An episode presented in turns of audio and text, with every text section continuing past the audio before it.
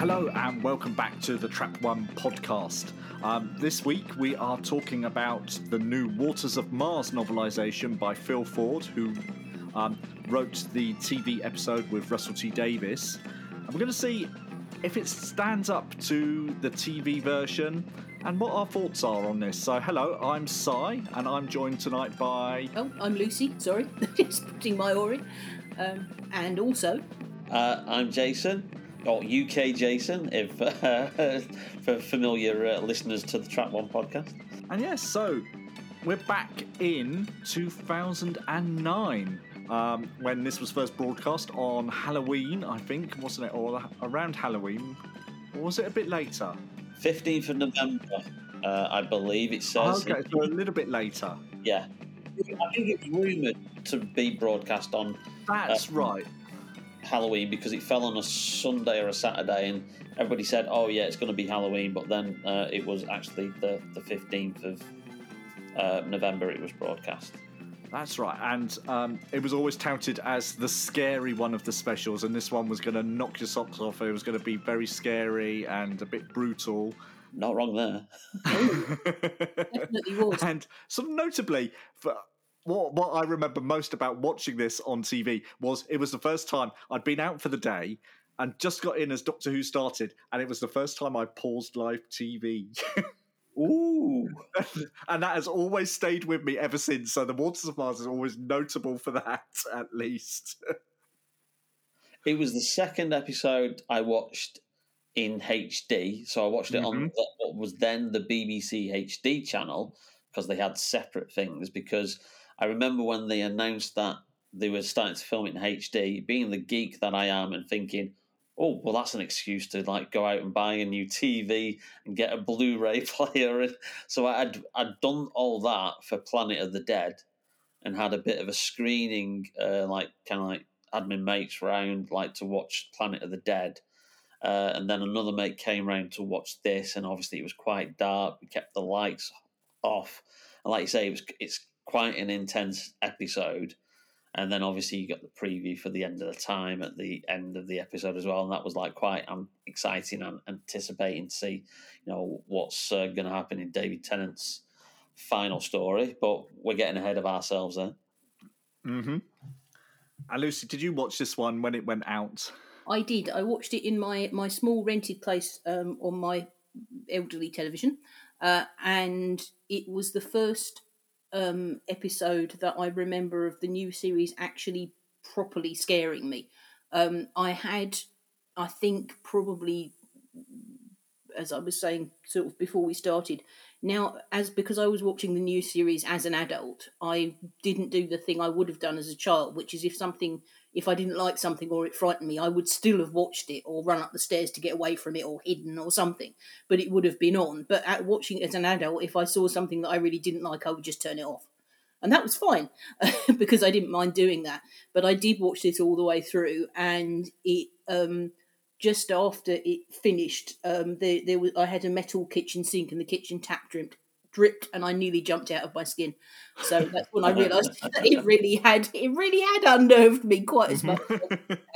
so yeah, so was it an episode you both enjoyed?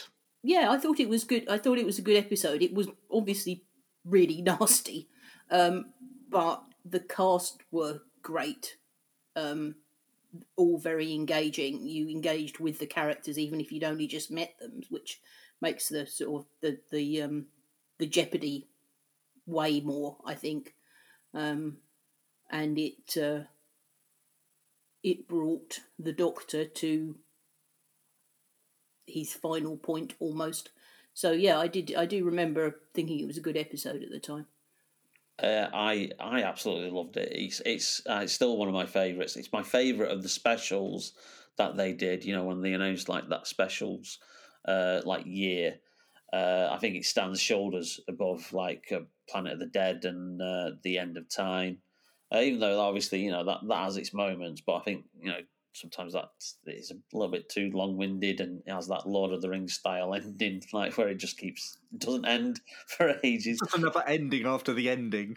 Yeah, but th- this I absolutely loved it. It's a cracking episode. It's it's one of those that really kind of like sets off from the starting gate, like from the moment it starts, uh, and doesn't let you go. It's like a proper um, thrill ride, um, which you know obviously Doctor Who doesn't do that often, and it's got excellent um, direction by Graham Harper, which sadly it's the last episode he ever did, isn't it? Uh, I know he's Yeah. still directing to this day, but he never returned to Doctor Who after this, which was I feel like was quite a shame because he's such a talented director Oh, and he put such a pace of it. And it was interesting to see when started reading the book, is Phil Ford going to be able to put that pace of the episode into the novel? And I think he does a very, very good job Mm. of keeping it very, very fast paced.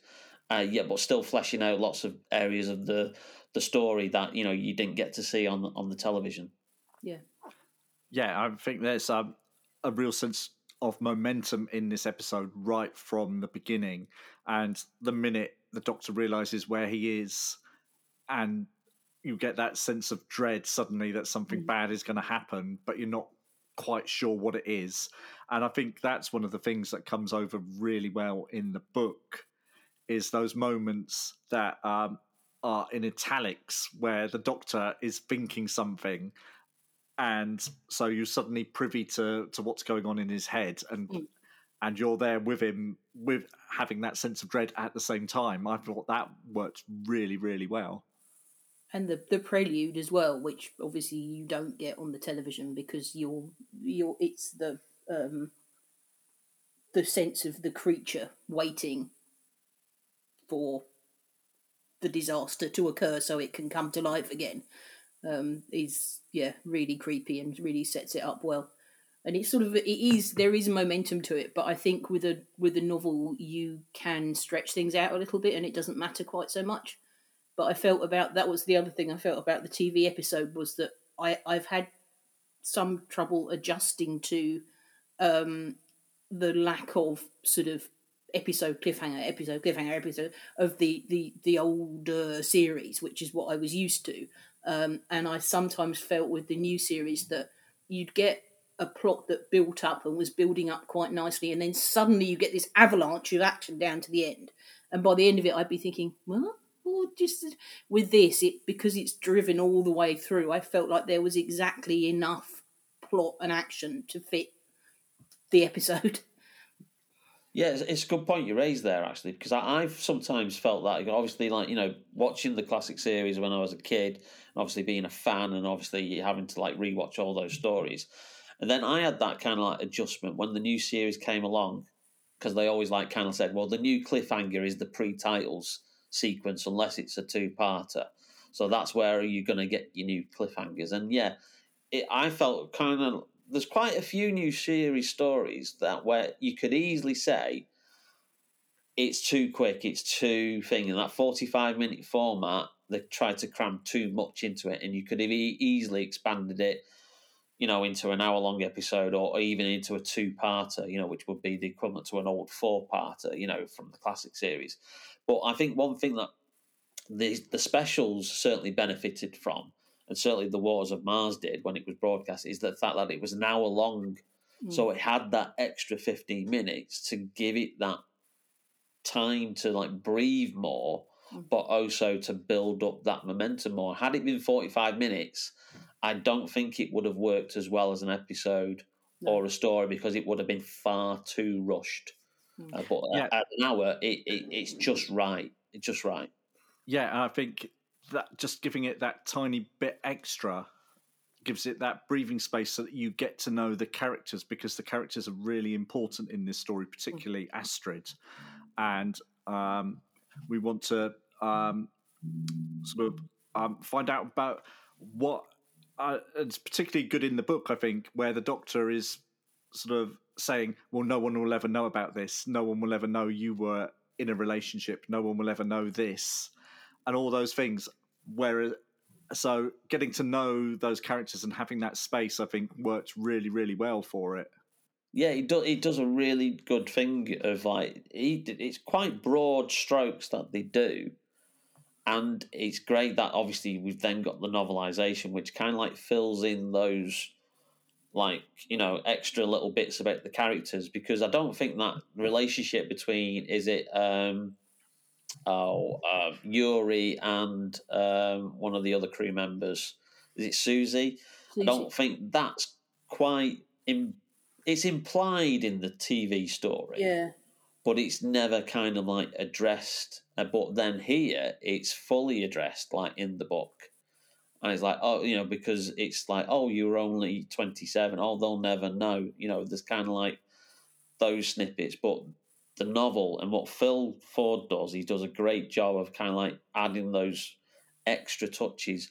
Um, obviously, I read the novel first, and I haven't watched the story for quite some time. I think the last time I watched it was when the special Steelbook came out, which is obviously what I've got, you know, the Blu-ray uh, Steelbook. So I didn't want to kind of like you know watch the story first and then read the novel. I wanted to read the novel first and then see how they compared by then watching the TV story. And it's interesting, all that kind of like background that they Phil really puts into the novel. And the perfect example is like um, the Andy, who's the first victim of the flood, as they, they call it, because they Yeah. don't never, never name it on screen on the in the TV episode. I don't think.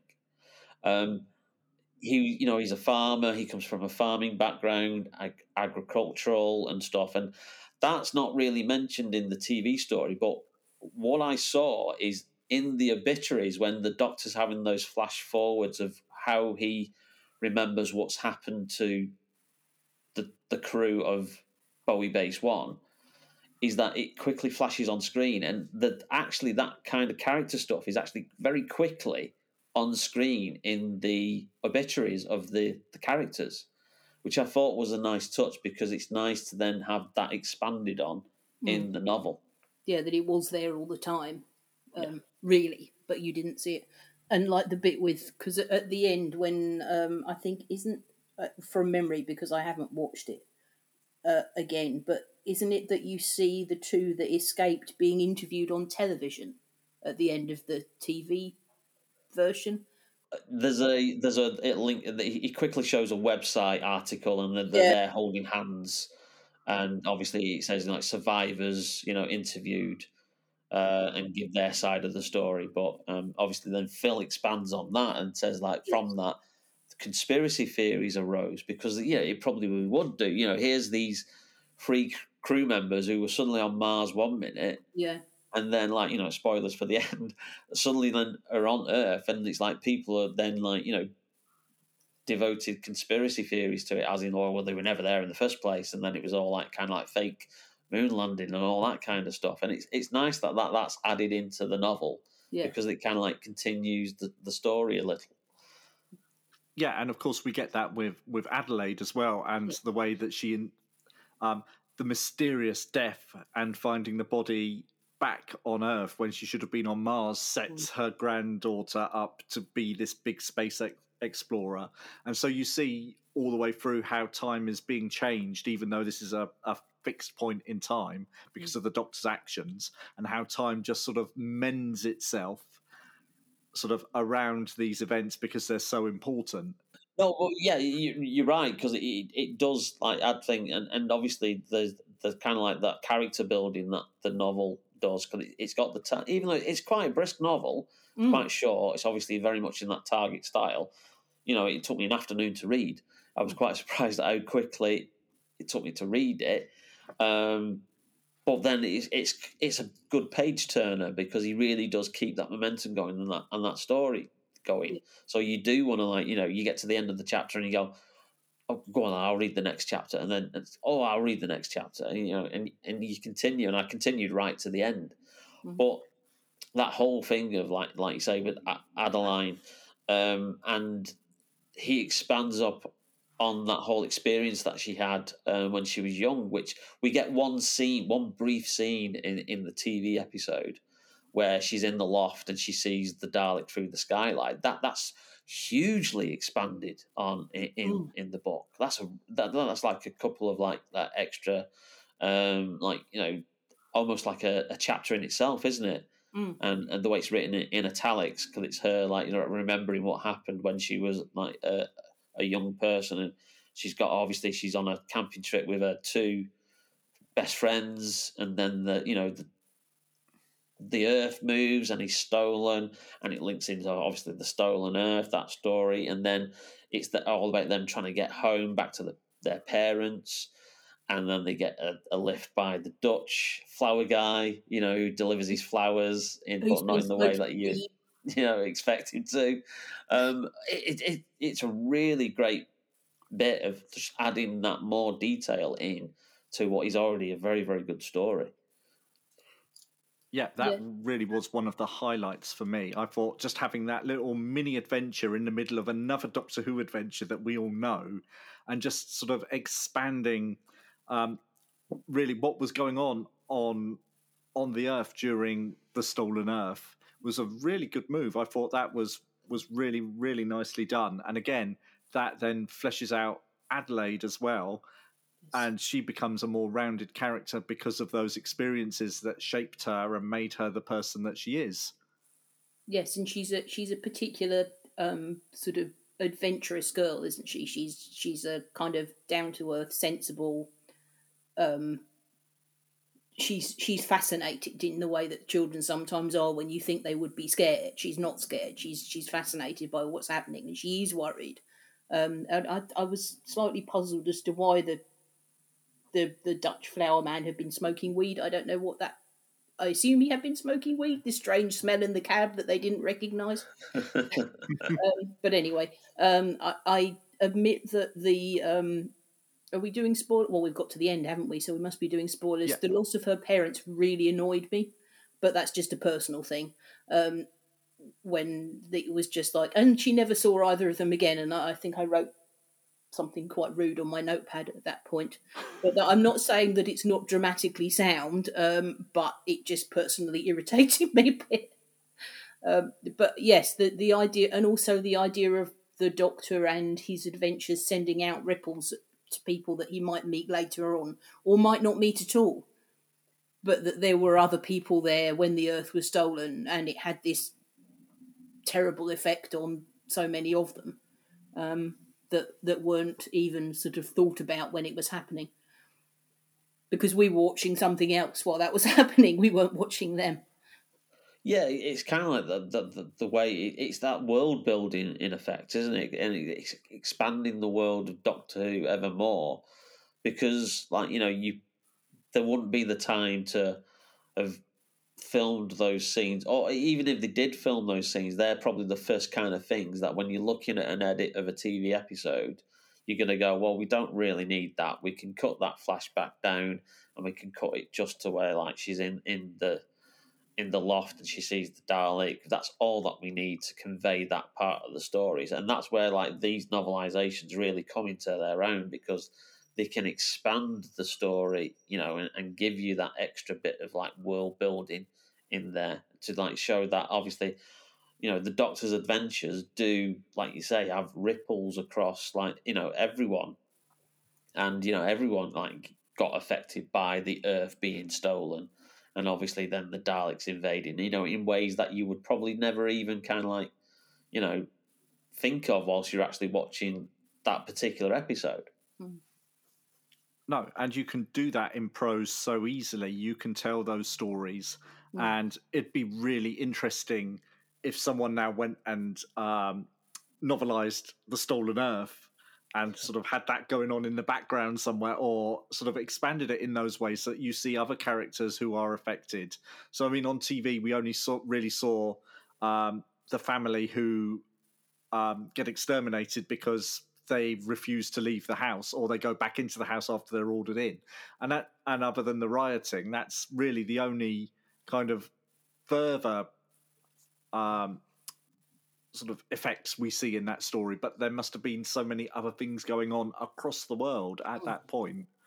Oh, of course. You know, you could easily like expand on. I think it's the I can't remember her name, the actress, but she was in EastEnders for quite some time, and, and she's the one who gets disintegrated in front of oh, Sarah yeah.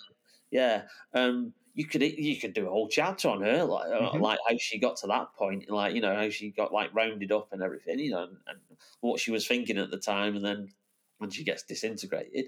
So yeah, it, it's just it just shows like you know that the Target books are just are still relevant today. You know, even in this day of like, you know, we've you can stream an episode from your fingertips. You you can like take it off your shelf on the DVD and the Blu-ray. You know, you can watch it on your mobile phone. You can watch the clips on YouTube.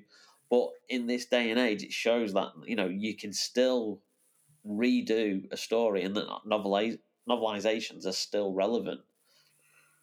This is it, and always the best of the the original run of Target books were the ones that expanded the stories, and sometimes it was the incidental characters that were created almost for the book, like Shughie McPherson in um, the Dinosaur Invasion, who Oh, you yeah. remember. You see, even now that name sort of comes straight back. So all of those things, all those extra bits, sort of sit with you, and it's always the authors who wrote more than just the story that was on TV. Those were the books that always sort of sat best with me, particularly as a as a youngster. Yeah, and also with this one, with the, as we said, the building up the characters, so you get a sort of potted biography of some of them. Some of them more than others, uh, but you you get to know about their families a little bit and their their immediate family and the the fact that um, Andy is it with is is recently bereaved and that Adelaide desperately wants to go and see her grandchild who is appearing on the screen and this is something that I think it's it's been said a few times that women who undertake exploration are asked about sort of abandoning their families more than male explorers are. So it's it's sort of you know oh why would you do that? Well, do you, would you ask a male astronaut with children why they wanted to go into space? Um, so it, it it kind of it felt like that was she was still driven to go even though she had a daughter and then a granddaughter um, and that that wasn't questioned really which was great because if she felt the if she felt that drive to explore then she was going to answer it Oh, definitely, and um, you get a sense, I think, all the way through the book of how hard Adelaide is, and how hard it's been to get to Mars Mm. and set the base up and do this, and she's got to be tough, and Yes. that's why she won't wouldn't let anyone know about the relationship, even though it was sort of like an open secret on the base, because that was that was something that could jeopardize what they do and could put the rest of the crew in danger. Things like that. Uh, again, because you get those those bits of interiority where you're inside her head, Mm. and you you get that sense from from her sort of all the time. I think that Phil Ford does really good job of that.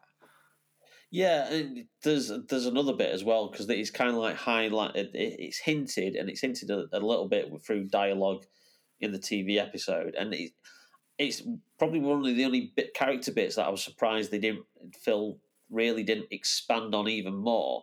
It's kind of like that hinted thing that between Adelaide and the second in command Ed that they they kind of like almost wanted to get together, but she was a stickler for the rules. And like you know, it, it, it's those comments he says like when, he's infected, like oh, it would have been great, you know, but you, know, you would, uh, you know, and then obviously he blows up the shuttle, and you know, and then you know, sacrifices himself for the greater good. And I'm surprised out of all the other character bits that we got in the novel that we didn't get Adelaide's thoughts on that. And I think it touches upon it slightly that she's a professional, she's a stickler for the rules, you know, because, you know, that's how you run a tight ship and stuff. But I thought perhaps Phil had missed a little bit of an opportunity to kind of just expand them on, you know, that they potentially had feelings for each other, but they were like, no, we're professional. Even though it's going going on with the crew, it's fine. But for the commander and the second in command, we cannot tolerate that. And you know, it's that kind of like little bit of unrequited love, probably that we could have perhaps he could have touched upon a little bit more. I think that's the only thing that I felt when I came away from the book and then watched the TV episode. I thought, oh, perhaps he could have just expanded on that just a little bit more, 'cause like he's expanded on all the other bits. I actually didn't didn't really notice that. I mean, I don't know. Perhaps it's just my sort of particular point of view. Perhaps she didn't. Maybe she didn't notice. Yeah, could be.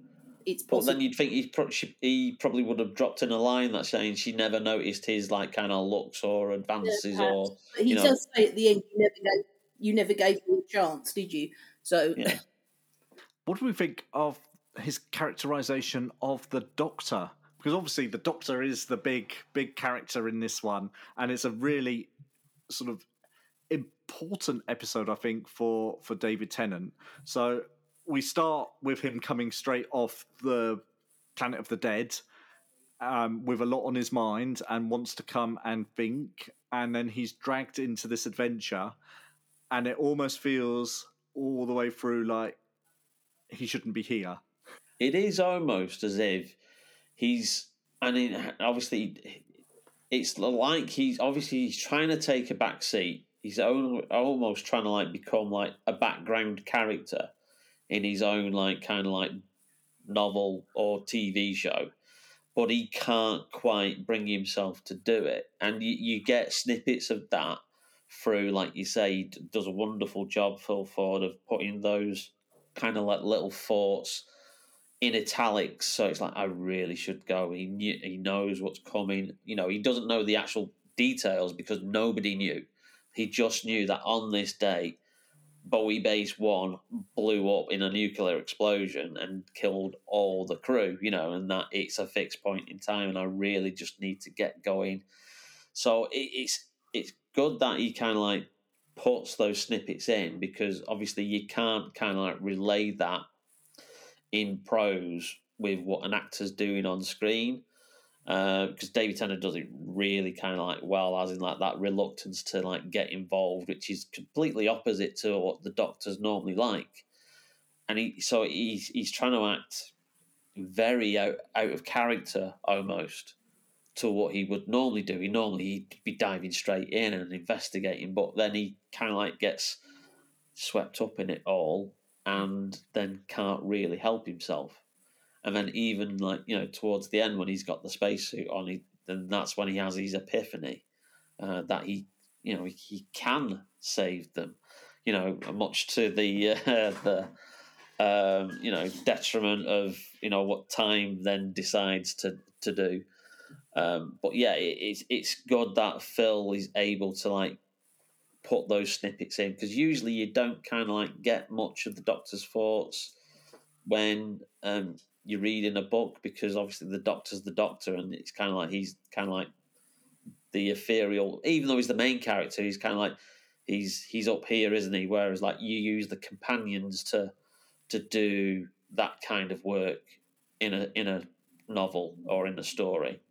Um, but you haven't got really any companions in this tale, have you? So the Doctor has to like kind of like step in and do two roles effectively in, in the book. I found him much more irritating in print than I did on the screen. I assume it's something to do with the fact that David Tennant has such amazing charisma that he can be a complete ass, and you sort of you don't forgive him necessarily, but you kind of go with it.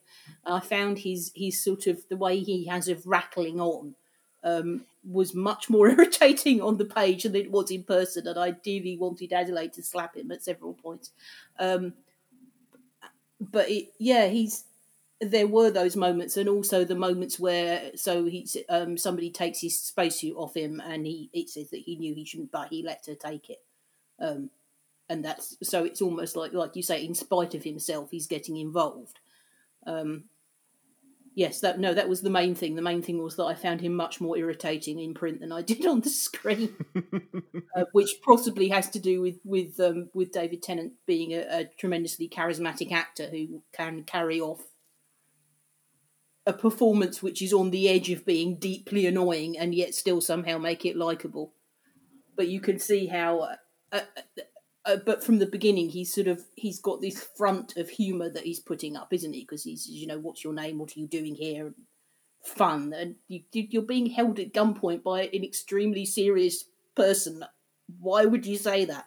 Um, so It's it's interesting because when you kind of like look at the story, it shares quite a bit of similarity to the one of the stories from the previous season, Midnight, with that being like a solo 10th Doctor story and not effectively having a companion in it. So he kind of like plays kind of like both roles in the story. And he does come across as a little bit irritating and arrogant in that story as well.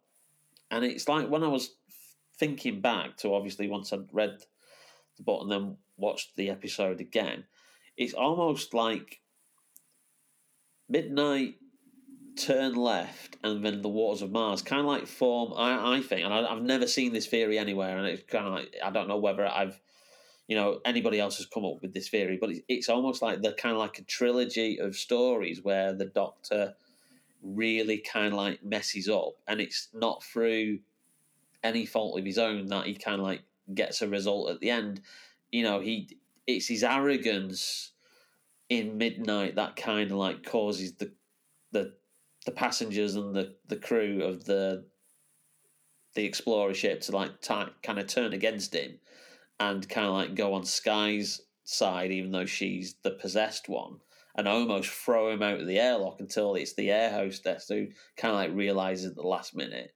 So it's kind of like, and then you've got obviously turn left, which is, gives you an insight into what would happen truly if the doctor like absolutely lost and wasn't around and then shows you all the ramifications of that and then you've got the waters of mars which kind of like then takes it to a next level and shows you that if the doctor continues to be kind of like this arrogant personality and think that the laws of time don't mean anything to him at all and he can do what he wants then it's going to have serious ramifications. So it's almost as if like his, his character arc through those three stories are kind of like, and then it reaches its kind of like climax to the, actions that he then does at the end of Waters of Mars.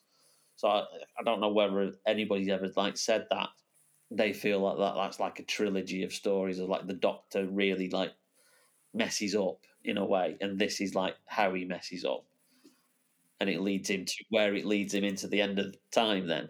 Yeah, no, that's brilliant. I've not not seen that anywhere, but that really fits. And of course, we're very close to to midnight here because he doesn't ever quite charm Adelaide at all, no. does he? She's no, always very skeptical and very.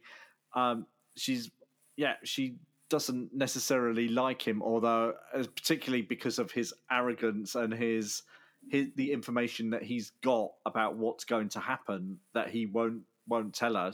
That obviously does not sit well with with a character like Adelaide. So they're they're butting heads straight away, and I, I think one of the my favourite parts of the book was when the Doctor comes back and he's being the Time Lord victorious, and you see him through Adelaide's eyes, and you see that change in him through her, and how she doesn't like it whatsoever. She is not charmed by this. She is not having this, particularly after what he's told her that they don't get out. Uh, I think that was was a really fantastic piece of writing from from Phil Ford there. That that's all conveyed in um, in Adelaide's thoughts. I thought, yeah, I I was really on board with that. I thought that came over really really well. Because the main thing is that he's making it about him, and it's not about him. It's about them. It's about the people who will die. Um, two of them survive, the third does not. The others are beyond that and get vaporized. And really, it's I think I wrote that several times on my notes as well. Is that it's not about him. What would happen still happens, whether he's there or not. It would have happened, um, and potentially he makes Adelaide make the decision to kill herself twice. Because she doesn't know she's going to make that decision. She's capable of making it. She would have made it. We know she would have made it because the base got destroyed. It always got destroyed. But he's telling her that she's going to murder her crew and kill herself. And then she has to, she feels forced to, take the decision to do it again, having already made that, come to terms with that decision. She then has to, she feels she has to do it again. So he's actually made it worse. Although it's lovely that the two were saved and that's brilliant, it's really not about him at all. Yeah, and it's interesting because you could probably say it's almost like the doctor kind of helps her make that decision again for the second time, based on how he talks to her when they he rescues them in the TARDIS and then they land right outside her house, and it's those kind of that's terminology that he uses the, the little people, you know, Yes. and that's really out of kind of like quite insulting. Like you know, I know the doctors can be quite like you know offhand with how humanity is, you know, and quite derogatory, you know, about like you know stupid apes and all that kind of stuff, you know. And I don't know why I like this species as much as I do, you know, when when they really do something wrong. But to like say that to somebody that you've just saved, and that kind of like it amplifies the arrogance in him that oh I can do what I want. I I'm now a god. And obviously it brings out that god complex even further and i think that is probably the moment that solidifies it for adeline when she said like you know she see the little people is that how you see us? You know and then i think that's like probably the defining moment where she then decides to do the action of what she then does. Yeah, and that moment where she turns to him and just says, "You should have left us there." Yeah. is absolutely brilliant. Yeah, but it's true, and because we've heard the Doctor say so many times that in all his ti adventures in time and space, he's never met anyone who's who doesn't matter, who who yeah, and we hear that time and again. So to hear him hear him say things like that is is really yeah, we could really see the changes very very quickly in him. And he makes it even worse by saying, "Oh, should I go back and save them then, your parents?" As if they're just like, ugh, horrible. Yeah, and we we're not used to that that kind of arrogance from the Doctor. This is what the Master does. This is what other time travelers do. But the Doctor's always been so careful, and just to have that little glimpse of what could happen if, like Donna's always said, there's no one there to stop you. Then this could go out of control, and indeed, this is where the Time Lord Victorious sort of series went then to show sort of further consequences of this and what what could happen if the Doctor went rogue. Yeah, and it's kind of like the, the the seeds of it are kind of like sown in the fires of Pompeii, aren't they?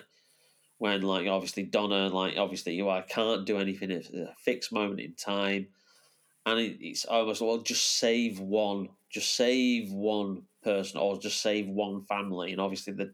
You know, he's persuaded then to make that choice, and then you can probably then see that that probably then leads him up to then this point to go like, well, I'm the last ti last of the Time Lords.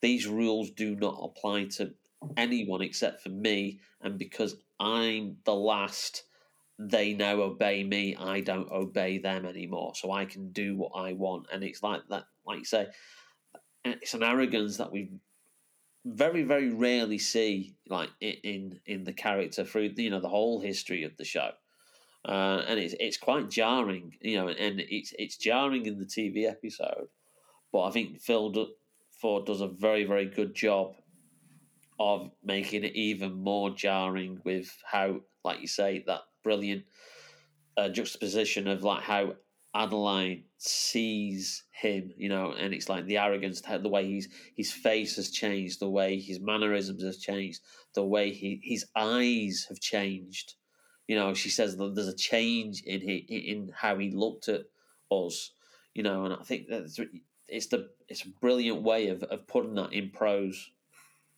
And she asked him to help, and he said no. And then he changed his mind, and he was going to do it on his terms, not not because he wanted to help them really, but out of arrogance. When she asked him to help them in the airlock, and he said no, and she let him go, and then he came back, changed his mind. Yeah, and I think that whole sort of little um, section of the Doctor thinking it through and um, working out sort of through his head all the things that he'd seen that would lead up to this that made him change his mind. So sort of going back to his confrontation with Davros in the Stolen Earth and thinking about what Carmen was going to tell him, thinking about the Time War and how he he ended the Time War. Um, all of that sort of going through his head at that point is re- again really nicely done. It sort of makes it all sort of joined up. Um, and again, this is where the book can win out over the TV series because you can see that series of thoughts, you can see all of those things go through his head, and then see him turn around and say, "No, I'm going. I can do this. I can do what I want. No one can stop me." And it's that's that bit where he'd won the time war, and now he understood that his victory had been more than survival. And it's just that again, that little bit of arrogance in him that um, now there's no one to stop him. and the expectation of gratitude as well when when they get back, and the the um the girl who's is her name? Mia? You- Uh, Um, Mia, Mia. Mia, yeah, Yeah. sorry, Mia, she's, yeah. she's just horrified and shocked and and and in shock. And Yuri has to go and look after her and he does but the expectation that Adelaide and the other two will be grateful to him for rescuing them when he's when he said he wouldn't do it and then he would do it. And now he's like and as if they owe him that. I feel that that's in him as well. He's like well why aren't you thanking me? Why aren't you happy about this? Exactly, and we we know from the Doctor of old that he would have looked after anyone who was having sort of those feelings at that moment. He'd have been compassionate, and his companion would have looked after them, sort of the whole lot. But because he's again, it's another way of showing that he's he's not quite right.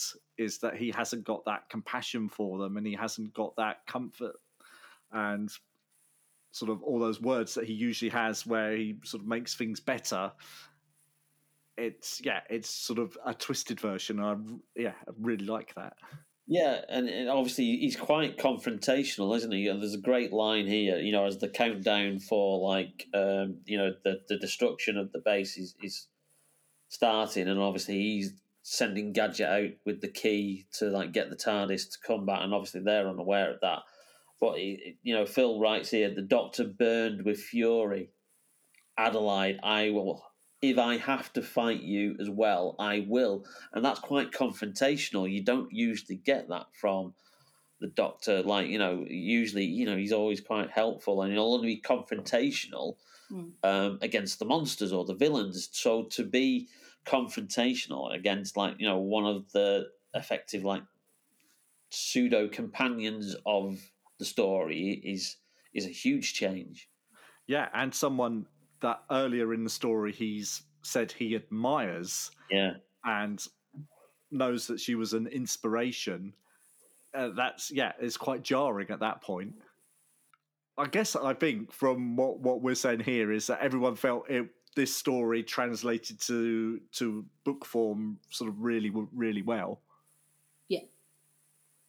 yes I yeah, think definitely. Um, like I said, you know, the TV episode is, is probably you know one of my favourites out of that run of David Tennant episodes, and you know, you know, Graeme Harper's direction, you know, the way the the story rollicks along, and Phil literally does a very very good job of translating that to the page. I was quite surprised when I like probably was getting to about literally about halfway through the book, and I'm thinking, hold on, we're quite near the end of like you know the the story here. But then he kind of like really kind of like just without slowing the story down, kind of like expands on the whole rush to evacuate, and then obviously then obviously you're expanding then the doctor's decision then to like you know stay and then change like you know time and, and the fixed point in time. So it kind of like it rolls up to like you know a great point like halfway through, and you think it well, we're more than halfway through the TV episode from what I could recall. And then obviously when I watched the episode back, I was like, yeah, yeah, yeah, it d- does. But then he does a great job of like expanding probably the last 20 minutes of the episode into like the second half of the book where usually you'd probably get quite an expansion of the early part of a story because Mhm. that's where you're expanding all the characters you perhaps like throwing in more of an introduction of them you know to give them more of a background and then you'd probably find yourself like kind of like really rushing the end like you're probably in the last like you know 30 50 pages of it you know which sometimes like you know Terrance Dicks did if he if he like did a very like basic script to novel adaptation. You know, even though they were still great books, but you know he'd kind of like rush to the end. Um, but yeah, it, it does an absolutely brilliant job of of putting um, the story to the page, and also I, I loved all the expansions. There was a couple of things that obviously you get the expansion about the Ice Warriors, which I thought was a very very nice touch, which Mm. isn't in the TV episode at all. No, and I think a lot of people at the time felt there should have been a mention of the. Uh, there was was a sort of small mention, wasn't there? I think. Almost. He mentions Ice Warriors when they go to see the glacier, doesn't he? And he just drops it in, but Adelaide just doesn't even like you know, go. You are. Mm-hmm. she just doesn't even like you know recognize like the name or anything. It's kind of like just as if it's just name dropped for fan purposes, like you know, for us to go ooh squee, Mhm. you know, whilst we're watching it on TV. Um, but yeah, he really expands upon that because um, she takes him to see this like artifact that they've dug up, which has, has um, uh, Martian uh, inscriptions on it, doesn't it? That's right, yeah, and um, one of the one of the crew who the doctor couldn't work out why she was there is the translator and is the linguistic expert, and then that makes sense because she's trying to um, translate this untranslatable um, piece of of writing that they've got. that says, "Don't come here; it's terrible. We're all dying." Yes. Which adds, which adds Yeah. to the tension because, as he says, it was there all. They were trying to tell you it was there all the time, and you didn't know. I I did like the way that the um the sort of the introductions were dropped in steadily throughout the story. So you didn't feel like when you were standing in the room at first, oh, this is this person and this is that person and this is this person. You got to know them as they appeared.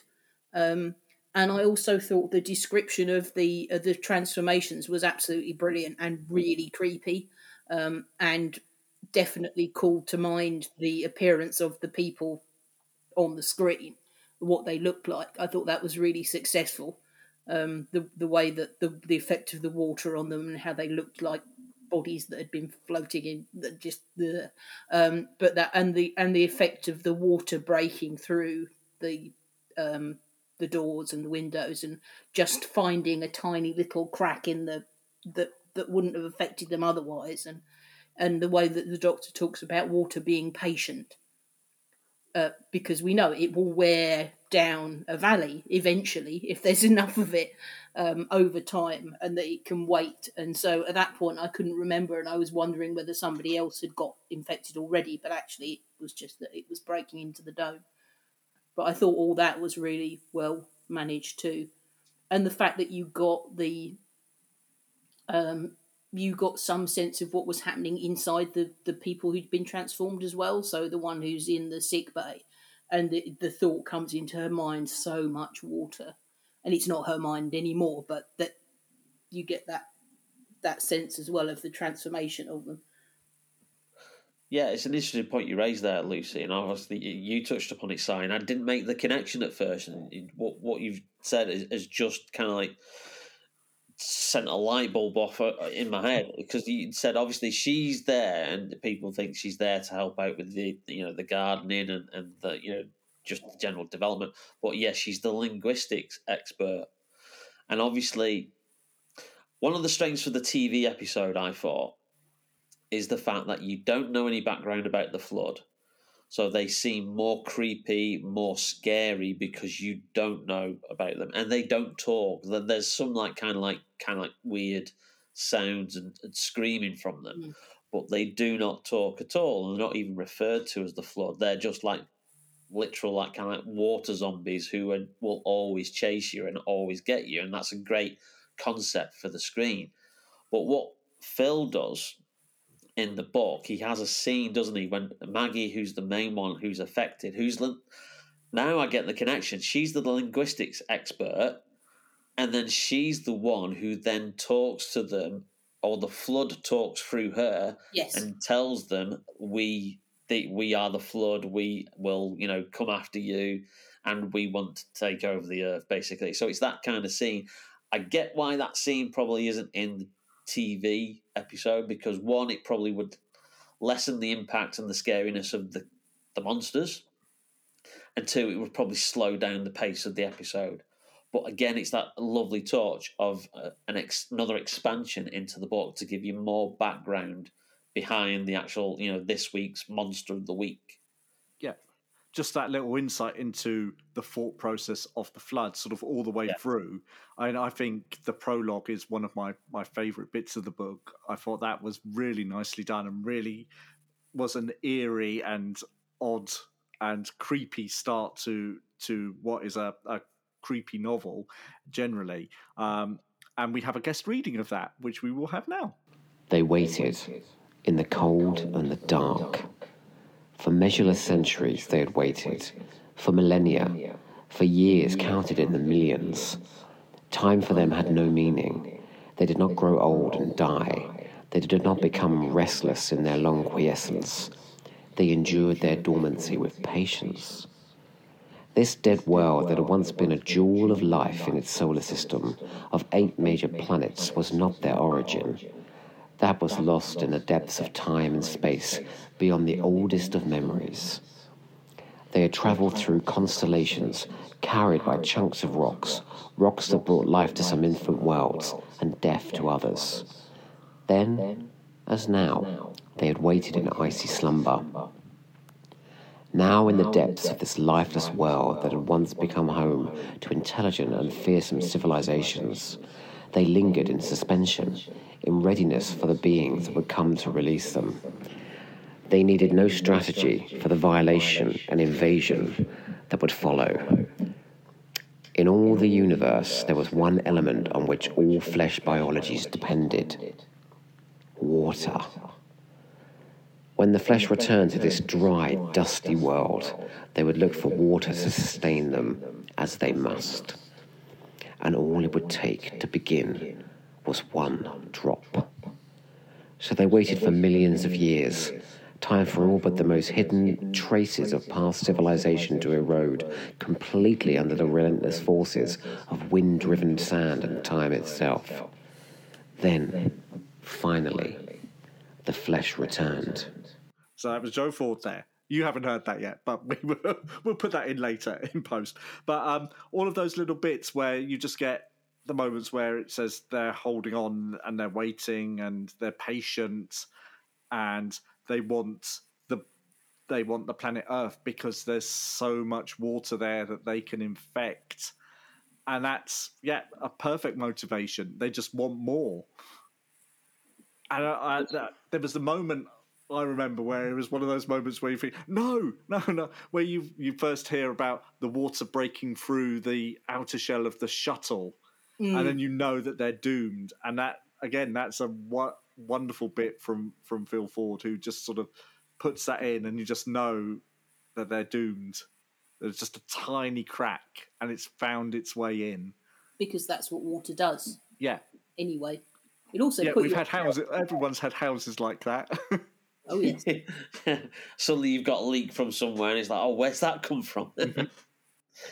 but yeah, it, it's, it's a great way, and obviously the, the way they obviously they describe the humans, they call them the flesh. I mean, that's a really creepy kind of like way Mhm. of being being described. You know, we're the flood, you are the flesh.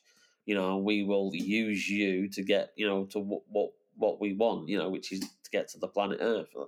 It's a fantastic, like you know. Um, like bit of writing there and, and a you know just just that little extra touch in there that gives it that extra creepiness Yeah, and those moments, of course, when everyone realizes that they've drunk the water on the planet, and does that mean they're going to be infected? And that that not knowing straight away if that's going to affect you, whether eating the carrot that's been watered by by the water that sets it all off. Mm. That's the start of it. So does that mean everyone else is going to be affected? Have they drunk the water? Have they done this?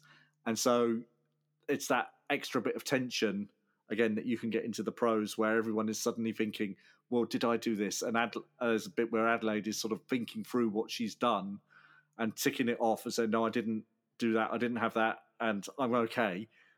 And all the other crew members going through the same thing again.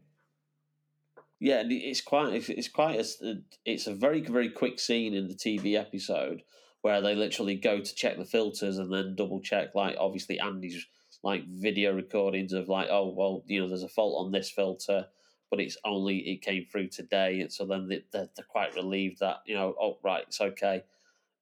It it only started today with the fault of that filter on pumped free or whatever it was, but again, it's it, again it's that tension, isn't it? That's put into that section of the book of like you know, is have we been drinking the water? That is going to infect us? Is it sitting in us?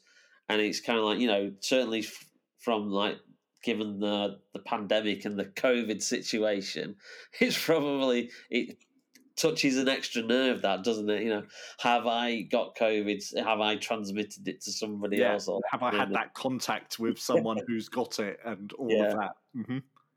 So, did you have? I, I, think we've also sort of, sort of touched on this, but did you have particular moments that were were absolute highlights in this book for you? Um, I think uh, I I really like the character of Adelaide and the way she was drawn, and she fitted very. Uh, obviously, it was excellent casting. Um, she was just fabulous on television because she always is.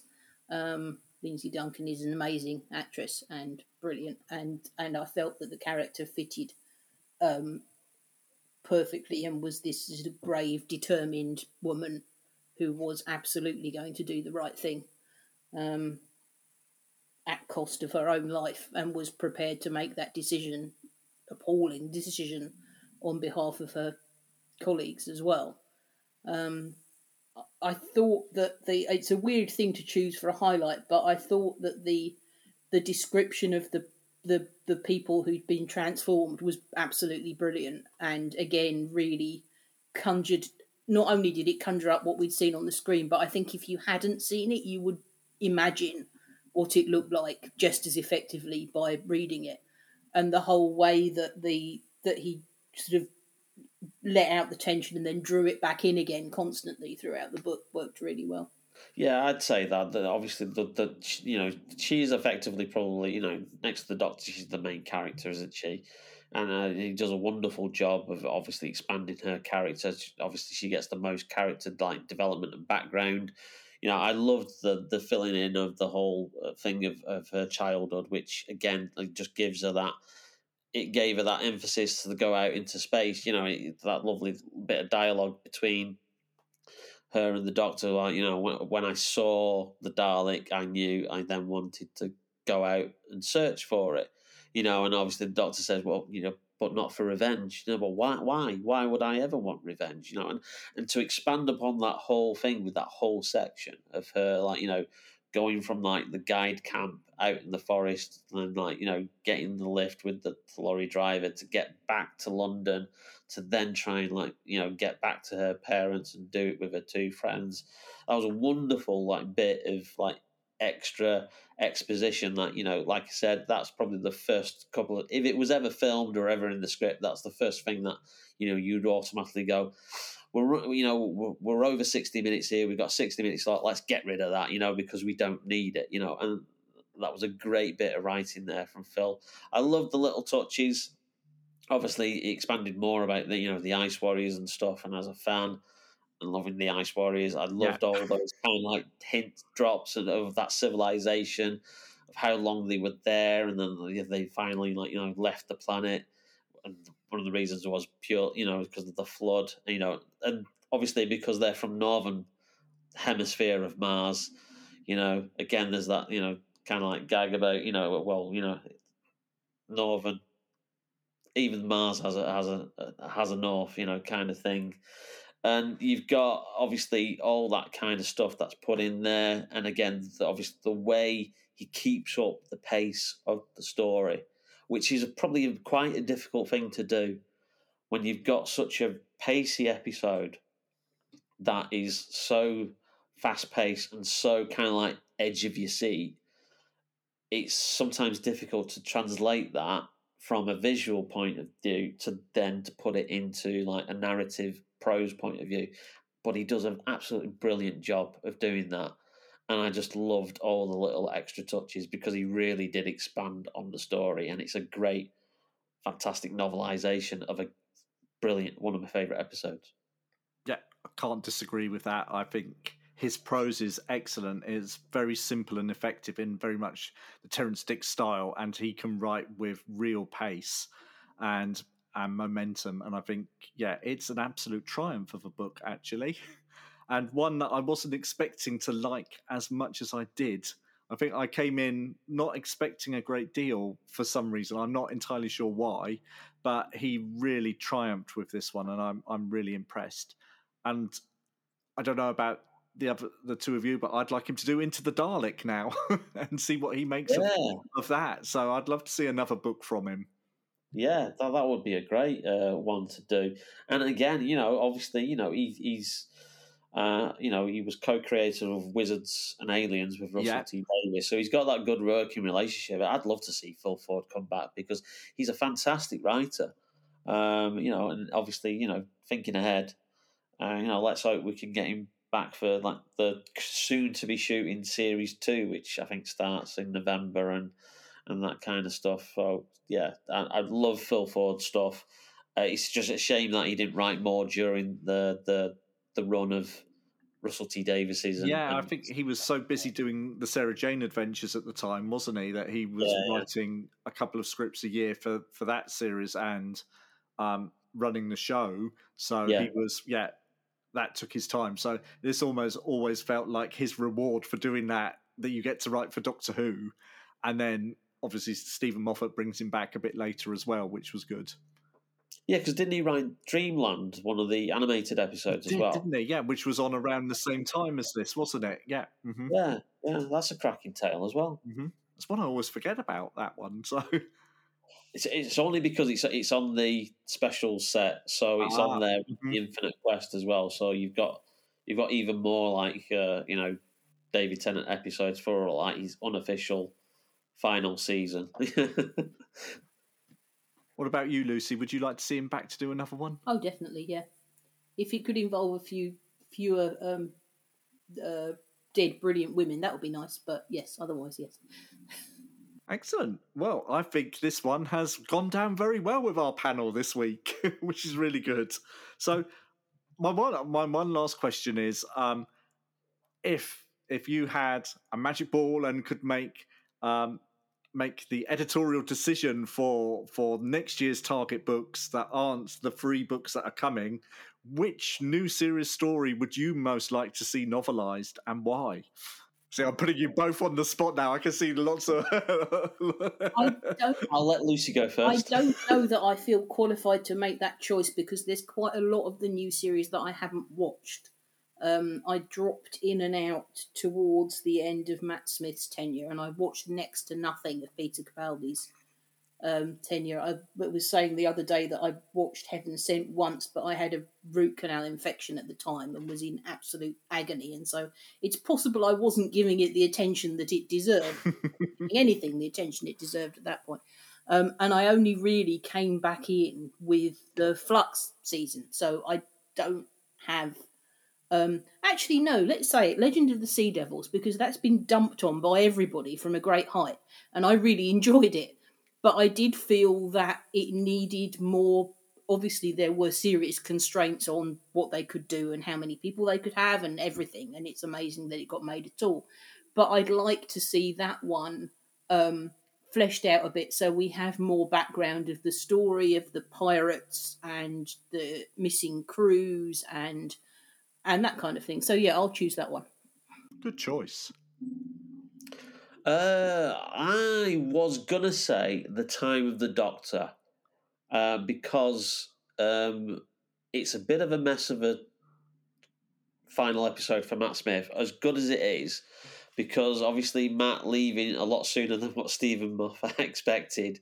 He tries to cram like his planned fourth series of story arcs all into like kind of like one hour long Christmas special, Mm. and it doesn't quite work. So, but obviously you've got the Tales of Trenzalore um, spin off book that they did that kind of like covered the kind of like the same ground. So I'm not going to say that one. I'm going to go with the beginning of the 11th Doctor era.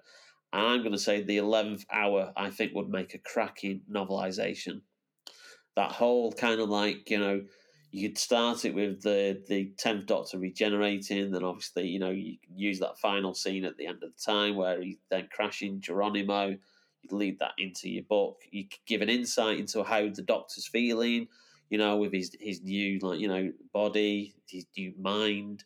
You know, it's wearing away. You could probably play a lot more with the time issues with the Doctor like missing Amy and getting the you know times wrong. And I just think you could expand on the Prisoner Zero uh, subplot a, a bit more as well.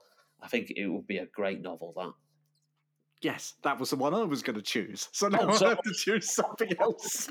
so I'm going to go. I'm going to go with. Um, I think School Reunion would be a great Oh, book. good choice. Because- yeah. I think you could tell a great story from Sarah's perspective as well as the Doctor's perspective, and I think that insight into Sarah Jane Smith and the life that she hasn't had, I think would be really, really fascinating to read. And I think there's a lot that you could do to expand that that story and take it sort of to another another level, sort of on top. So, I mean, there's so many characters that you can do perspectives from in that story. So you've got Rose, obviously, with her um, seeing what could happen to her. You've got Sarah Jane coming back. You've got the Doctor seeing his oldest and best friend, and and having to deal with Rose as well, and Mickey and K-9. And you, yeah, you've got lots to Uh, do there, as well as expanding, obviously, the Krillitanes and all of that plot as well, which you could take in lots of Yeah, you could do the whole infiltration of the school as yeah, like you know. oh yeah, you could set it months before it starts and all of that. hmm And even have the teacher who who finds the lottery ticket. Yeah. all of those things that the doctor set up before he he turns up. You know, so yeah, I mean, there, there's a lot. I think there's a script that again could have done with another 15 minutes, maybe. yeah. Just, and I think there's a lot you could play around with on that. Is Toby Whithouse still on Twitter? Shall we? Yeah, shall we Can all we let send him know? a message? The boy who blows up the school, seeing his friends, his schoolmates turn strange because he's not allowed chips. Oh, And it- yeah, yeah, mhm. Of course, because he's not eating the chips Yeah, because he's trying to lose weight. Yeah, That's the reason he can save the day is because he's not allowed chips and everybody else has them. But that's sort of taking from the. what It reminded me very strongly of the Demon Headmaster at that point, not just Yes. of Anthony Head's performance, which is exactly the right level of scenery eating, um, but uh, and, and very very creepy. But also the sense of the children, the, the, the sort of the children I was. I think if it had longer, it would have been nice to see some of the children realizing that something wasn't right, because they're all Yeah. sort of apart from him, and that's because he's not allowed the chips. They're all sort of going along with it, and it's like things aren't changing. They would notice, but they're sort of because we've got the Doctor and Rose and Sarah Jane there. They're sort of subsidiary to it, and it would be nice to have it from their perspective as well. Like, who is this weird new bloke who keeps saying strange things, teaching us science, and why do the dinner ladies keep exploding? And what? And there's that scene, isn't there, where one of the children is sent to see the headmaster, and it's obvious it's obvious that she's been sent there as like you know lunch or whatever. because she has no Maybe you relatives. expand on that with kids going missing and, and all the rest of it, and but it not being investigated by the police and like reasons. Perhaps the Krillitanes were you know in the police force as well. You could really like expand that like story out there. There we you? go. Well, there's at least a 200 page target book from that. Toby, you can have that on us. That's fine. so, thank you very much, Jason and Lucy. Um, where can we find you on the internet if anyone wants to look you up? Okay, um, I'm I'm clinging to the wreckage of Twitter because I can't swim. Um, so, uh, and uh, I am at Lucy McCaul on on Twitter and uh, various versions of my name on Instagram and Mastodon occasionally, and still Facebook. And I occur on other people's podcasts in what US Jason calls the Joe Ford expanded universe. um, so I've been on Hamster with a Blunt Penknife and hope to be again. Um, I've just read another book for Hamster Book Club that I didn't enjoy half as much as this one, so we'll see about that. Um, and I've been on a couple of Dave's uh, Kettle and Some String podcasts. And although it feels, um, I feel a bit sheepish about saying that I write fan fiction after after reviewing such a, a really good book.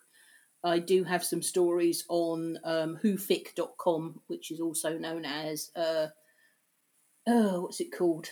A teaspoon and inquiry mind. Um, I gather you have to choose carefully on that, but the uh, the the preferences are clearly displayed, and my stories have absolutely no sex, but they do have scones. so if you want to read about um, adventures that I think Kate Stewart had when she was a little girl, or a prequel to um, a sequel to Battlefield, or a prequel to Dragonfire, you will find them there. Brilliant. Thanks, Lucy. And what about you, Jason? Uh, like Lucy, and I think all of us, we're still uh, clinging to the wreckage and the uh, sinking ship that is Twitter. I still have yet to download the app, uh, the update, so I've still got the blue bird on my uh, my phone screen, and hope it doesn't die. um, yeah, so I'm on uh, Twitter as Jango Max seventy two, where obviously you know I just tweet out um, ramblings. Um, I'm also on YouTube as Bearded Geek Toy Reviews, where I review like um, geeky stuff like action figures, uh, Doctor Who, Star Wars, Marvel, DC, anything like that. And also, you'll find me on uh, Instagram as well, uh, Jango Mac, and also Bearded Geek Toys on there as well. Yep, and you'll find me still on Twitter as at Si underscore Hart. And I've just started moving and I've just started a blue sky account, and you can find me as at Si Hart on there, along with Trap One, who have moved over there too. So you'll find Trap One on um, Blue Sky and Mastodon, and on Twitter as at Trap One underscore. And I believe Trap One will be returning shortly with more reviews of Target books. Kablam is already in the can and out there, and you can have a listen to that. And um, we'll be reconvening for the remaining books in this release series. So, yes, thank you very much for listening, and goodbye. Goodbye, night. Bye.